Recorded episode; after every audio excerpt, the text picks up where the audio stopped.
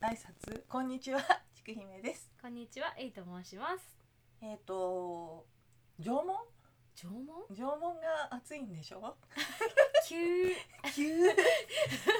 入が雑。なんか何かの宣伝だよね絶聞くところによると、対はい漫画家のちくひめ先生が縄文の漫画をあのコミカライズであ出されるっていう噂をお聞きそうしたんです。そうなんですすよあのえ新日本縄文書紀っていう新日本縄文書紀。 KK ベストセラーズからええ。そういったねあーちなみに発売日はえー、っとね5月の17から20日ぐらいだったと思 いますそこざっくり。いや最初17って言ってたんだけど、はいはい。まあいろんな関係であなな誰かの作画が間に合わなかったとかいう関係であ、誰かのねね伸びたりとかしてねいろいろね発売日が1ヶ月伸びたり とかねそういったねうち予約注文しましたよ。まだでも初映が出てないですけど出てないですね。うんアマゾンアマゾンで。今日本予約注当は文あのかうちにはケンポンが来ててあら。あれが入ってた一緒に出かけてる間に不在表が入ってたあ、あらあらあら、それはそれは。ただまあ見ると落ち込むんで ななんんでか自分の本とか見たら落ち込むからそうですかね。あ、でも一応5月20日発売になってますね。 20日発売うんはい。ね。まあ時間がなかったっていうねうん、ちょっとね、本当、 20日間で120ページぐらい書いてんのかなうんなんかもうちょねっ、と少ないこかなう素人か115ら素人から知って聞くと意味わかんないんですけど、うん普通うんなんかそううちもほらちくひめさんが今この仕事で今忙しくって何日までに何ページなんだっていう中でうん、 120みたいなだってあれ2ヶ月ぐらいで300枚ぐらいかなんか結構もう自分の頭がもう死にながらやってたから朦朧としてんだけどそんなん無理じゃないっていうそうで今気づいたら、うんなんかいろいろ仕事が頓挫してるっていう あれつわものどもが夢のそうそうそうそうそういうね縄文どうですかなんかこの間うんあのー表参道ヒルズ違う六本木ヒルズはいはいのあたりの、うんうんなんかユーモア店みたいなあ、ああありますね、はいはいはいそれに行ってきたんだけど、はいはいそしたらなんか縄文の縄文クッキああー、はいはいあのはあいれじゃないあれ本物のじゃなくて、うんうんうんうんえっ、と仮面の女神とかうんうんあとあの埴輪とかの形を作れるっていうのが売っててクッキーのあ形あそうクッキー型結構前からあるんですよ、あれすごい可愛いれでも値段が可愛くないよね結構高いですね結構高いよねあれいでろんなやつあるんですよそうけ買った私結局買ってないんだようねちね、えっと、1個だけ持っててうんうん前から、でもねクッキーをなかなか焼かへんなっていうかあのなんていうかねここれこのクッキーを焼いて私はどどこにっていうか自分でってなるじゃないですかだからなかなかこうね職場とかで配ればいいんじゃないえ急に 急上にの女神のクッキー焼いてきなまんしかた先生とか吐血してんのキャピーみにたいななんかこれは副葬品ですっつって し死ねって先生に言ってみたいなひどいいやメメントモリそう死に場所を探してるから死に場所探してますからそうそうどうですか縄文地球いやでもなんかほら最近割と確かにね縄文っていう言葉とかこうブーム的な感じだと思うんですよ、でなんかこうねまずはやっぱ幅広くこうねこうあまねくこう知れ渡ることが大切やと思うんで縄文が縄文が、うんでもやっぱ縄文って長いじゃないですか1万年ぐらいあるんでね、まあそこのどのエッセンスを持っていくかなんですよね、でしかも地域差があってめっちゃある例えばだから九州と、うん九州はめちゃめちゃだから先鋭化してるじゃない、うんうんうんなんかこう文化がもうバンバン入ってくうんる、うんそうそうそこと多分本州とかだったらまだもう本当にそんなに文化が発達してなかったりとか全然でちゃううんまあだから九州でね結局大体が九州ひ邪馬台国とかも大体が九州にあったぞって言われるんだけど、うん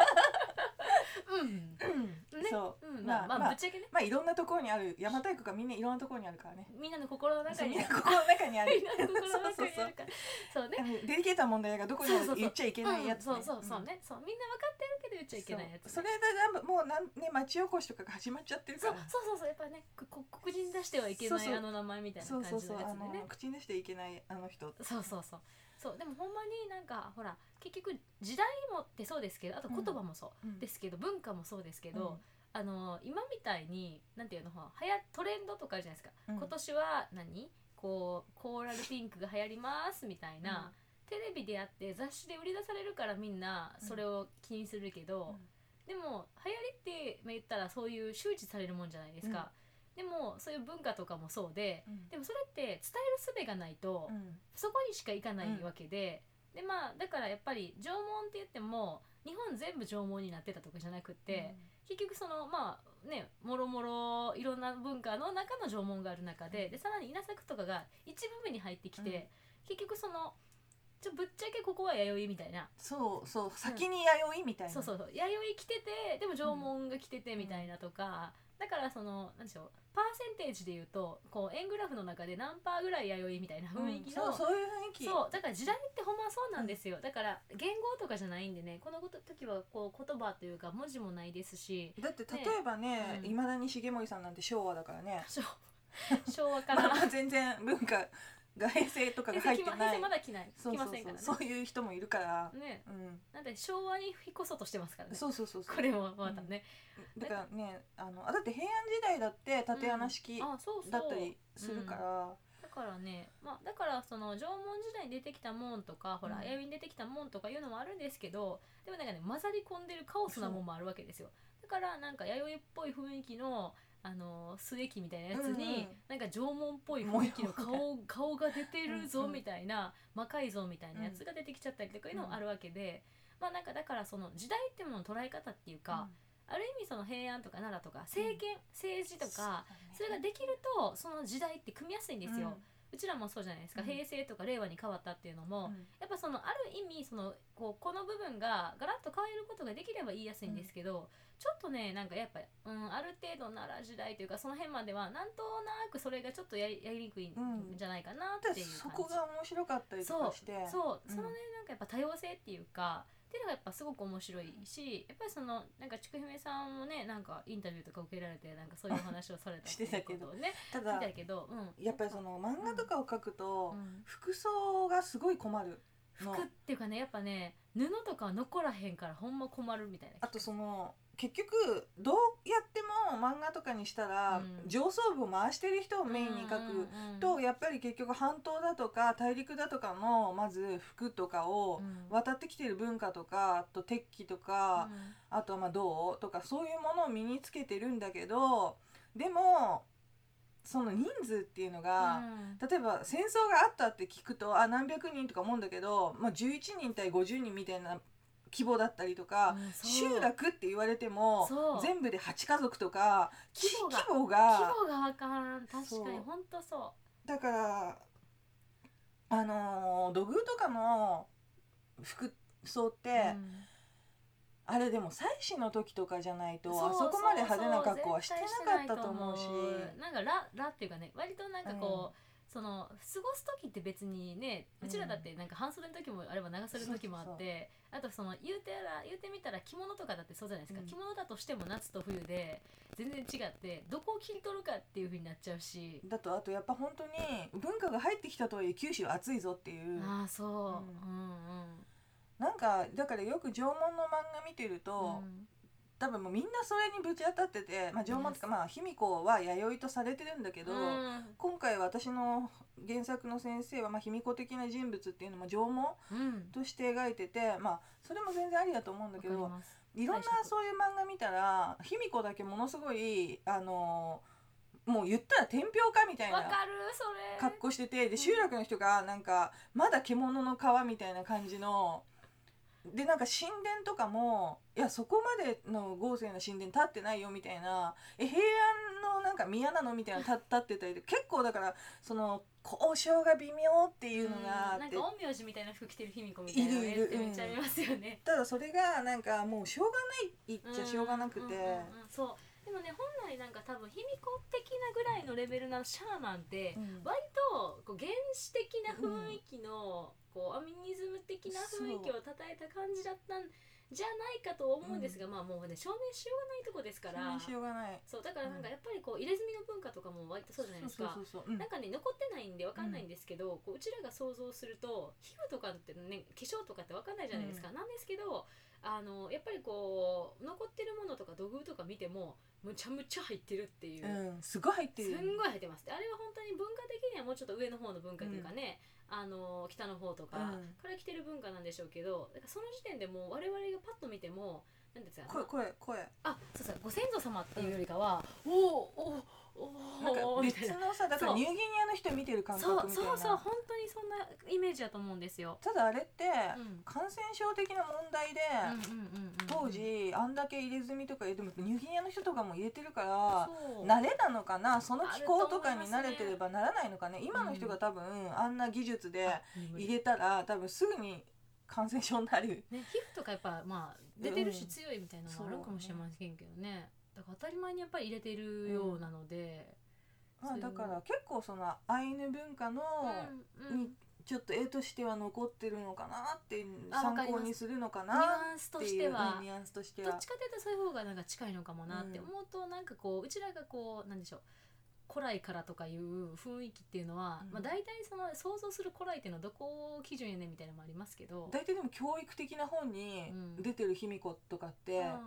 大体あの大国主の御事みたいなき時代みたいななんていうのああいう神様わのかるわかる白い服で頭になんかなんかねそうはは榊みたいにやってってなってるけど多分まあでもあれも大陸から渡ってきてて確かに私も今回だからそれで書いた寄せて、うんうんっうんうんていうのは大陸から渡ってきた人っていう設定で書いてるから、うん今回そうですよねそうだとしたらそっちですよねそうなんだけどじゃあ集落の人は本当にうんどういうのなのかみたいなだから自分で自分の重箱の隅をつつくみたいになっててだから縄文人のミイラが出てくればいいんだと思う縄文人のミイ多分だって縄文時代ぐらいのミイラが、うんだってアイスマンとかそんぐらいだよねラあー確かにねそうでしょそうやっぱね気候がねだからどっかなんか青森とかのすごい寒いところとかで、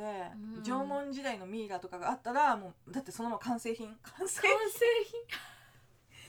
品恐山とかに落ちてませんお世話に人いたのかな縄文時代無理かわかんないけどああんま暮らしやすそうじゃないの硫黄とかバンバン出だっててるか歩いてもつかへんしねつかないか車らでもねすごい時間かかるっていうのもなね、かなかうんあそうか難しいよねやっぱでもねほんまねそれ考えると、あのほんとやっぱアタカマ砂漠とかですごいんですすねごいだって乾物が出て乾物いやかど2つの意味でね完成品っていうのとうんうん乾うんあ物、そううちも今うんってそうそうだからやっぱねある意味ほらそれかもう泥炭地とかでねこうなんかあの、うんああいうとこでねあの出る沼のミイラみたいなねとかこうなんかねやっぱりこう物が残ってないとっていうのはでも高温多湿とか日本の気候だとなかなかそれではつ難しいんですよね髪の毛ぐらいでしょだから要はもう皮まあ膚はうまもくういったさら、残うってなかまくいったらそんぐったらりいとかうんでもほらミイラっていうかそのマスク、うん土のマスクとかには髪の毛さしてたりとかしたみたいなんで、土のマスクうん、なんかほら縄文時代とかでもあのこういうあのあーああいう焼いてるねうんなんでその作ってたんでしょうけど割とうんでもまあやっぱり残らないんでねだって促進物だってだからあんな努力しないといけないじゃないですか自らね、自ら、うん自ら防腐剤を一回アタカマ砂漠に行ってなったら3年後に掘り起こしてもらうっていうので、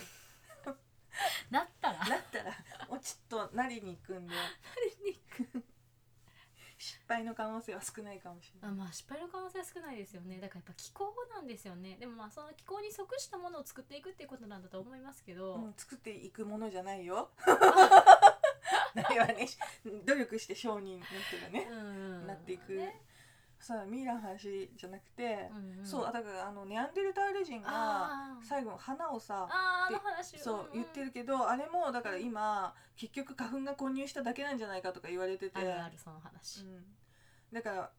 私でも花は絶対頭につけてたと思うし南方だったら特に飾るものがそうただもうそんなのは絶対わかんないことでそうなんですよだからね、まあ、言うてみたらもう、まあ、歴史なんてねもうぶっちゃけほらもう残ってるもんでしか分かりませんから、あのあくまでもこうね、まあ、それはけたとえ研究者としてもあるもんでやっていくしかないわけなので、ぶっちゃけねあの全て分かるなんて無理なもんで、あの今あるものをねこうこう見てね判断してるだけで、これが本当に一番最古なんてのは誰にも分かりませんからそうだからもう物が出てきたらね物より強いものはないのですぐにやっぱ覆りうるし。だね、ね本当にだから縄文のミイラ出てきたらいいよね。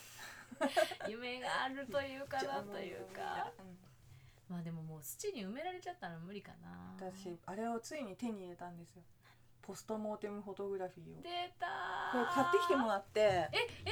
えー、すごいすごいそうちょっと今鍵が閉まってるところに入れてるんだけど。これがえね。すごいすごいそれほんまになんか図鑑みたいな本になってんやこれでも発売はえすそごいですねんなに古くないみたいなんだけど、全部そのうわすごいで最初のところにうんうん項目ごとにこうなんていうの、あーうん、ペットとか、はいこうやはっていはい分かれててすごいちくひめ先生ポストモーテルフォトグラフィーってあの死後写真と言われてて、うんえー、と当時、うんまあ、イギリスを中心に乳幼児のうん死亡率が高かったりうんもしくはそのなんて言うんですかね写真っていうものの出始めでうんで最後の姿を写真に留めておこうみたいな写真ってそんなにちょこちょこ撮れるもんじゃなかったから、うんうんうんじゃあどういう時かって言ったらもう一番最後のお別れの時を写真に収めておこうというので死後写真って言って綺麗に着飾らせたりあとはちょっとその生前のように生きてるようにな目のところに色塗ったりとかしてで家族と一緒にもしくはその死んだ人だけとかをうんうん写真に収めるっていう文化が、まあイギリスを中心にね19世紀のイギリスを中心にあったっていう。そう何かを残したいってことですよねなんかね写真を見るとあ本当にちょっと立ち方が変な人がいるような気もするけどっていう不思議ちょっとうんって思うような不思議家族写真とか、うんあとなんか眠っている人が一緒に写っているなっていうようなね、写真がこ写う真でがもどれもすごい美しくうん、美そのしくこう家族なりに美しそうくそうそう最最善を尽うんくしてそうそうそうそうベスト尽くした感じがあ尽くるしてただやっぱりそれ見てるとその写真集、うんお金がある人はそれなりに本当にお金かけれててだから結構えぐいのもあるんですそよれはわかる中に、あー難しいでうすよんねこれとか結構これ確かに厳しい、うん、もう結構厳しいことになっちゃってる、うん、やっぱねどのタイミングで撮るかっていうのもねそう早くしないとね、うん気候とかによってはねあとなんか目がねちゃんとほらやっぱほっといたら閉じないとかね、硬直しちゃっててなんかちょっともううまく立たせられないとかもありますもんね、でもね確かにこう子供の写真とかはねこうね撮っときたいっていう気持ちはねでもなんか目を開けてそのまま撮ってたりするじゃないですか、うんすすご生いきなているようにそうそうそう、普通の家族写真であるかのようにみたいな、うんあとはよく見たらそのうんまぶたにもう開かなくなっちゃってたらまぶたに描いたりとうんうんか、うんっていうのがあってでそれその九州の別府の原始社さんっていう、あはいあの有名な、うんはいはいとツイッターとかでもすごい見るやつところに行って買ってきてもらってうわーすごいこれはすごいですねそう本当でもこういうのはねこう死を思えっていう、うんいやただ結構全うん然ポストモーテムフォトグラフィーとか、うんそのあんまり別に評判が良くないんだけど繰り返し繰り返し死について言っていくって いうそうそう別に誰にも頼まれてな繰いり、返し繰り返し、そうそううん全然なんかあのあれだからもっとみんなねポップなポップだポップな回が小林一茶の回と かと東京ローズの回とかそういうのが多分みんな好きなんだけどだからいいです一人で撮りますよ別にええ死にそれを一緒に撮りまし死ょうにつよいて一人で。じゃあちょっとまた今度ねポップな回をねね、ねポップな回も撮りますよ、なんでまあ、うんうんそう死体つながりでえ死体つながり下いつのあれ下の話してたっけあと縄文人のリリーダーが出てきそたらういい っそうそうていうので そねうそうだからそうなんですよ縄文とかだと分かりづらいけど、うんこうやってまあ近世になったら、うんうん写真ってものが出てきて、うんそのやっぱりそだから重い、そうなんかでもねこのこれはなんかうーんとね私が思うんですよ、うんカトリックの教会行くと、うんあの生々しい感じであキリストがなんか十字に各界にかけられていくまでのゴルゴタのお方あかる様が、めちゃめちゃリアルにうん絵にも絵でもこう教会の左からこう右にぐるぐるっとまたうんある壁ねに描かれてて、で教会に行く車でこう上がっていくなんかこう道にも銅像でなんかその物語があるね書かれてて、うんなんかこうそのもちろんでもそれはねうこうう私はねまあなんでしょうこうある意味こうまあ日本にいて、うん普段そういうのをこう見ていないとなぜそんな生々しいものをわざわざって思わんでもないんですけど、ただただ慈しみの気持ちだと思うんですよね。うんでなんかそれをあのやっぱりそのままの姿で手元に置きたいんだうんみたいな、でもなんかこううち私は個人的には髪の毛遺髪とかなんかその形見うんみたいな時計とかもそうです、とか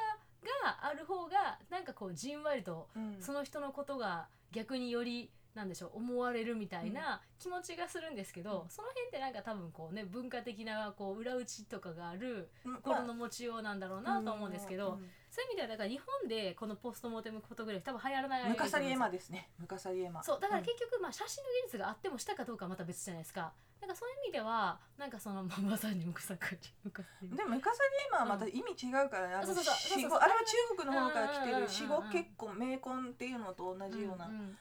ものだから、まあ、うんムカサリエマはもうみんな当然分かってると思いますけど、でもあれはね、うんなんか本当そのなんやろこう 説明しない んかいしないうん理想っていうかなんかこうなんていうかなこう辻褄を合わせたいっていうか、うんなんか気持ちっていうかなん私やろどういう気持ちなんかななんか、私でもコラム書いてて、でちょっとムカサリエマの回をやろうと思った時に、はいはい自分のムカサリエマを書いてみようかなって思ったことがあっそれ自分で書いても OK? てまあ私がほらだその時未婚だったからああだからちょっと死ぬ前に、うんすっげえイケメンと 私のだからか架空架空のイケメンと私のムカサリエマを書いて発表しようかと思ったんだけど、うん、結婚してしまった んでそうですよね、じゃあまあムカサリエマについては GGR ケースっていうああそういうねグレカスっていうあまだあのあのエイさんの住んでるとこ ではその言葉が生きてるうんまだすごい流行あっゲてールると縄文みたいなやつすごい流行ってるすごい流行ってる、うんすごい流あと行なっんだってるけなんだっけなんだっけ何やったっけあとキボンヌあ希望ね希望ねすごい流行ってんでしょもうすごい流行ってますそこの地方ではうん全然まだまだまだなんか新しい感じうちはもうちょっと白木で宮とか建ててるくらいの文化レ ベルまだ穴穴に住んでる感じのまだ穴に住んでそうるいうやつでしょ、うんそうそうでもなんかそういう捉え方ってうん極端なんと思うんですけど、うんこう普通の時に見るとね、うん普通の時に思うと極端だなって思うんですけど、実際そういう風にこう身内というか、うん大事なものをなくすとやっぱなんか欲しいっていうか、うんなんかにしたいっていう気持ちが生まれるっていうのはわかる、だからその最初そのほら言ってみたらアタカマ砂漠のこのミイラーをね、うん作っていく子供のミイラーを作っていくっていうのも、こうだって考えてみたらね皮を剥がしてさ、うそんの物の中に物を詰めてうんっていうのも、そのなんじゃそりゃって思うけどでももう今失ったものが、こうねもう今やらないとというかあとそのなんかそのプロセス自体あがそうそうそ自う分の中で気持ちをし弔ょ、いうんうんこんだけやったんだからうんもう送送ってこんだけやったんだからまあもうし死んだことを認めようみたいなっていうプロセスにもなってて、なんかそれがだからほら仙骨とかあそうあ,、ですねと骨髪とかも多うんう分んそういう、そうだからあれもなんか仙骨そのなんか葬送儀礼ですよね、うんこの葬だ送か儀礼らその本当にこれもこの写真もそういう意味ではある意味葬送儀礼ですそうよそう儀ね礼。だと思う、うんだからそういうねあのそうせん仙骨っていうのはねそのそう一回ねあのもともとは風葬してたんですよね、風葬してたけれどもまあなんか明治ぐらいになって、あのちょっとほら風葬ってさらしとくんですようん昔のもがりみたいなねさなんからしとくんですけ沖縄の方どとかのねそうですよね洞窟とかで、うん、してたらあのやっぱり疫病がねうんちょっと疫ち病のょ方ちょっがと疫病の方が駅ね弁の方が流行ってくるんで明治政府になって近代化を目指してた時に、ちょっとほんまもうやめても本当それ、あの不衛生からやめてって言われてしまってしゃあなし、うん、洗うかしゃあなし埋めてから洗うかってなっ洗うてかそうで34年一回埋めといて、で後で掘り起こすっていう、掘り起こして家族全員で骨をきれいに洗って、やっとそこでお墓に納めるっていう文化なんですよ。それも考えてみたらね、まあ、もう怖いですよだってお墓を一回暴かないといけないですから、しかもまだちょっと微妙に未完成やったりする時もあったりするっていう話もねただ結構それあのいろんなねああ日本だけじゃなくても、そううん世界各地にあったりして、うんうんうんそうだから痛むっていうのはね、うんなんかこう本当にこうやっぱり何かのアクションをしたいっていう気持ちといううか、んねがこう動かしてくるんでしょうけど、だからこうねいろんな骨とかが入ってる私のキャビネットにこの写真集も確かにいろんな骨が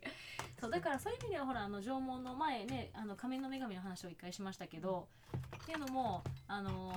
あれももうもちろん内容というかねどういうふうにしたというかプロセスなんかも分かりようがないですけど、まあ葬送儀礼ではあるんですよ。あきっとあらなんかやっぱりその、まあ、デスマスクじゃないですけどおそらく聖女の姿なんだろうって、うんその人の棺にこれを収めたいって思って、わざわざそれを作って、そこに収めたっていうのはやっぱり本当のことなんですよ。いろんなほらインカとかでうんうんうもんその王様の顔に似せたようなマスクをね上にそう載せたりととか思っていてエジプトとかのあの本当に絵画的なすっごいもうそっくりに本当に描いてミイラの上に載せたり、ね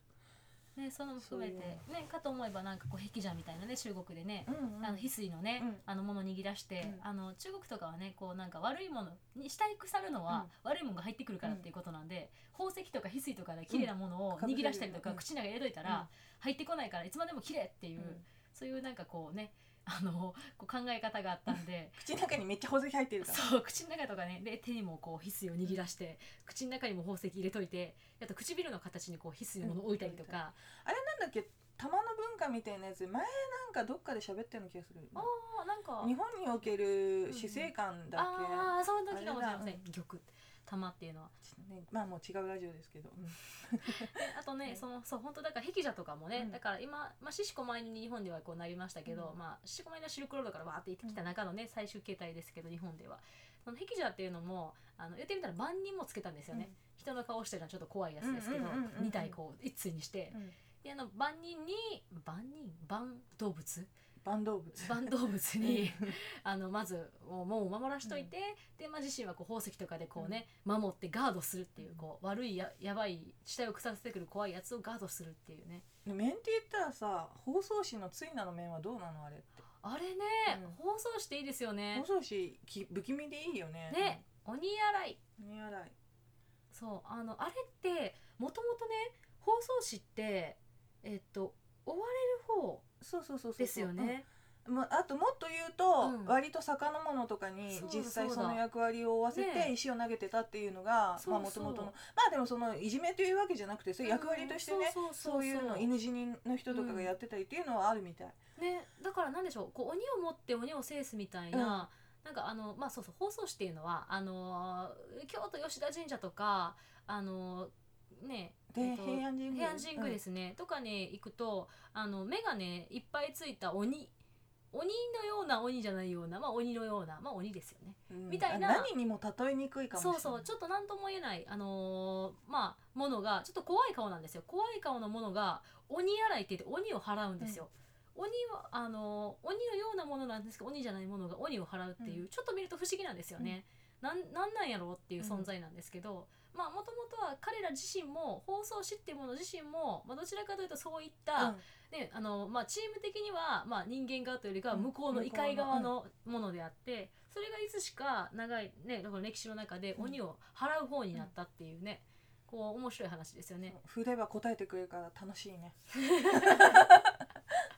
放送放送誌ですよ私放送誌めっちゃ好きなんです放よ。送紙なんかあのーわかりやすく言うと多分陰陽師かなんかによく出てるんじゃないああーそうだのそうだイラストみたいなやそうつかもそうかも出てるかもあの、ね漫画の方のうんうんイうラストんみたいな、ね、私平安神宮の放送誌の顔が好きです。私でも一回そうのんついなの時行って、はいはいうんやってるの儀式見たああ、うんそうそうあのね靴を履いてね、うんそうだからねちょっとね格好としてはあのなんていうのこう文人じゃないそのあの本当に人間のへそうそう平安時代のただそう顔だけそのお面をつけてそうる大きなお面なんですよ目がたくさんついたお面で、これはねすごくこういうの面白いですよねこういうの面白いあれね結構アジアっていうかあの韓国中国あたりの大陸の方にから来たんだと思うんですよね、あの多いですよね絵面とかそうですああいねうのあの感じとかなんかああいうのってトーテムポールみたいなあと割とねうんこの間ね対馬とか、いはいはいあとあっちの南南の方行ったんだけど、うんうそんうういんうのところにこうこう文化みたいなはいはい博はいはい物館とかにこあーうはいはいいはういおお祭りがあるみたいな時の感じの顔のやつとかが似てるやつが結構あってああそうだからまあ言ってみればなんでしょう大陸由来かなあのうん由来とも、うなんかあの私ね大陸の方であのトーテムポールに似たものうんうんあの町の前あの村とかに入るところに、ああいうポお大きなポールみたいに顔がデーンって描いたような、んんちょっと怖い感じのものがあるんですよ。あれまあ変な韓国もあるよねそうそうまさにあれ韓国がちいっぱいお一番多いと思うんですけど、その悪いものが入ってこないようにっていう、ああいう発想からのものにうんに近いんだろうなっていう、多分ねあの魔除けですよ魔除ね。けうんなんか言ってみたらあれと一緒ですよねあの名前忘れちゃったあのー京都とかにもよくいるあの屋根の上に貼る人鬼より鬼ガールの向かいにああなんだあの人あの人ね忘れ たうん前期後期みたいなそうそうそうそうあのねあのそうそうそうあの中国のあのー怖い なんとか期じゃなかったあそうそうそうそうあ忘れたそうそうそうえっとあとねあの、うんうんアイヌとか北海道とかの方でもああいう棒の文化っていうのはあはるいよねはいはいはいはい、うんそうそうああいうのってねなんかこう異様な雰囲気ですけど、うんなんかああいうものはやっぱりそういうものが必要ですよね、うんあっちに行くと多いですよね確かに北の方が多い気がするうん、北の方だからお白様なんかも結局、んそうですよね、うん文化的にはああいう発想ですよね確かそうにこれ大丈夫聞いてる人楽しいやばい楽しくないかもしれん完全に何かについての説明はしていないっていう でも放送紙は説明したよねちょっとしました、うんちょっとあのねあのーそうですねあの我々の雑談ってこういう風になるっていう大体なんかご飯食べながらねこんな感じで終わっていくっそうていうあこれねそうそう思い出した屋根のガールのやつは住み鬼ですね屋根のガールねあよくいる住み鬼可愛いあの好きでしょそれなんか毎写真撮ってなかったそうです私ねあの私四天王とかの下に踏まれてる邪気が好きなんですうんうよ、んうんでもあのお働く鬼っていうのがいて、うんあの何えっ、と忘れたあの転倒期とかああうのん竜頭期とか、みたいなやつとかあのな何灯籠をも出されて働いてる鬼とか、あと住鬼って言って屋根のあの三重の塔とかの間にうんこうギュッてこう、うんうんあの支えてる鬼と か挟まってそううん支えてる鬼とかあと踏まれてる鬼とかうんみたいな、結構ねユーモアがあってね、うなかなかいいっていうであとあのあれですねあともう一つその鬼に近いのがあのーえっと正気さんですあはいはいはい、うん正気さん正気さんはあのーもともとあの、まあ、鬼を退治できる、うんあのすごい強い人ってうんいううん神様みたいなやつなんですけど、昔なんか京都のあの市内で一回こうすごい立派な家を建てはって、でそこであの鬼瓦をねうんあの建てたらあの鬼瓦の向かいの家が、うんに全部役が集まっちゃったの。あ辛いねそれね自分のとこにはこうへんきで跳ね返っちゃって、うんうん役が集まっちゃってうんどうするってなったんで、困ってそこに正気さんを建てたんですよ。正気さんをその屋根柄の上に置いたら、うんその鬼のやつを払った邪気をまたこう払ってくれて、でこっちに行ったりしないのでもなんかうまいこと言あっんたまっりていことう。言っでた言って結構京都とか奈良とかの屋根の上には正気さんがいるんですよいるねその。うそう正気さんはねおじさんの格好をしています。縁ののお爪じさんはどうなの縁の爪鬼ってああ鬼ねあの前期動き可愛いですよね。あれうん、あのあれは何でしょうねどういう考え方なんでしょうね。なんか縁の爪自体が鬼鬼とされてるしねされてますね、あれはまあでも山岳信仰のあまあうんそういう意味の鬼かもしれ山ない岳信仰のあのあれじゃないですか、それあはの青いあのあの片足で立ってうんうるん山岳信仰にしかいないあの神様みたいなやつ、な名前が出て忘れたそうそうでもねあのそうそう縁の行者縁の爪は、うんあの鬼をね2匹連れてるんですね、うん前期と後期っていう、前鬼と後期ねそいつらを使いにしたっていうんですけど、ただ縁の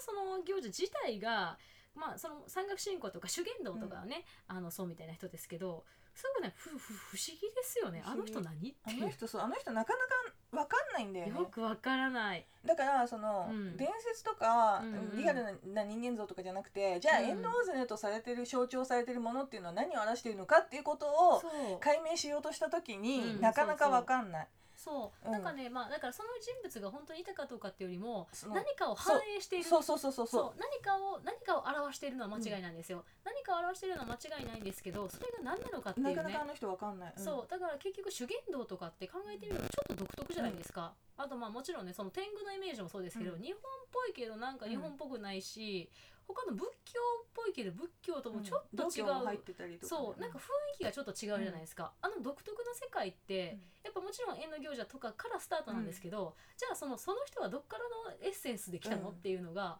いまいちわかんないんイでメすーよジわね。かんないだからあんだけ像銅像とかも作ってあるし、あとそのやっぱり修験道の中の山岳信仰ってすごく独特、うん独特すぎてなんかちょっとよくわかんないなっていう。うんまあただ本当にその中でもね分派あるしいろんなもの流れま込あんでねるかそうら、ですね難しいっちゃ難しいんだけどそうそうだからね那智勝浦とかまでもね行ってもそうじゃないですか、あのあの滝とかもそうですけど、すごく不思議なものたちですよね。だからあんまり扱うのが時間かかりそうだなと思ってわかるなんか扱わないっていうそうう、ん、そうなんかね難しいんですよ。あの半然としないものが多いっていうね。